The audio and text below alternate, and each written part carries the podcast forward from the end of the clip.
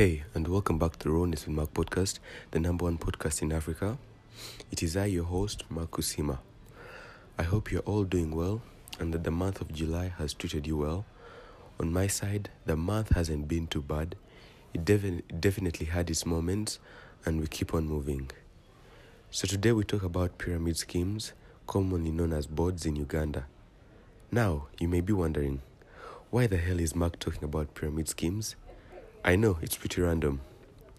Well, in this episode, I'm just going to be sharing on my thoughts on pyramid schemes, whether I think they're legit or scams, whether you should join one or not. But before we go on, this is a disclaimer. I want to make it clear that this is in no way professional financial advice.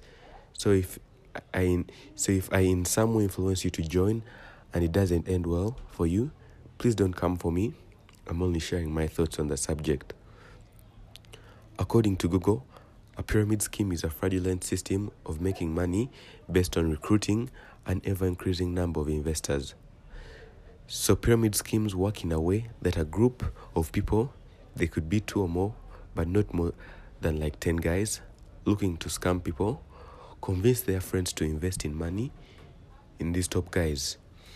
Now, these new investors are meant to bring more people to invest so that they can get paid and also these new guys get other people to invest and the cycle goes on and on until the scheme is widely known.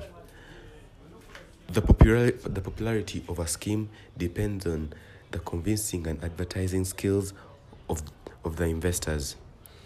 This is when you start to see videos popping up of people flexing money trying to get into the scheme. Now there's a lot of bias around these schemes as many believe that they are scams, but this is false to some extent. Pyramid schemes are more profitable depending on how high you are in the scheme. If you join early in the start of the scheme, there's a high chance of you earning tremendously from them. It only becomes a scam when you join in the later stages when the scheme is saturated.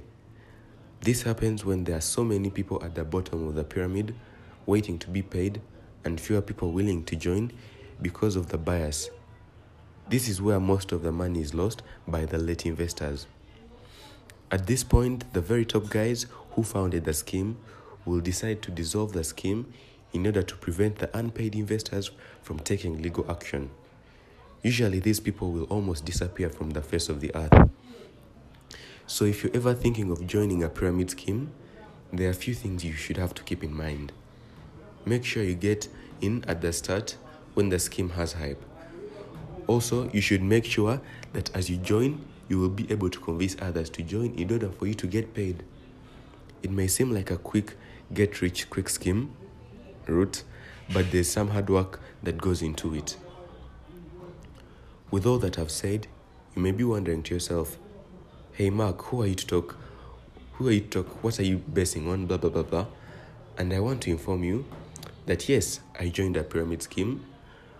Of recent, there's one that has been trending in Uganda called Boards, whereby you invest 200k to get 2 million, and also one of 30k to get for 240k.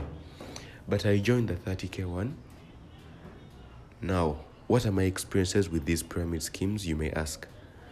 Well, first, I blame myself for not joining earlier.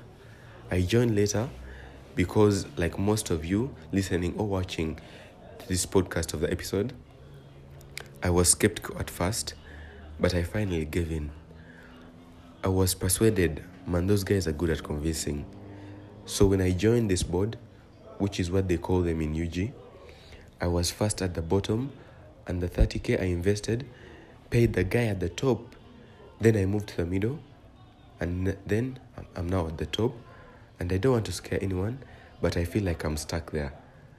Anyway, I am to blame mainly because I'm lazy to look for other people to join, and also because I joined later when the hype had died, so it's harder to convince people to join, as either most of them have joined or the rem- remaining ones are the group of people that are skeptical about these schemes and believe that they are scams.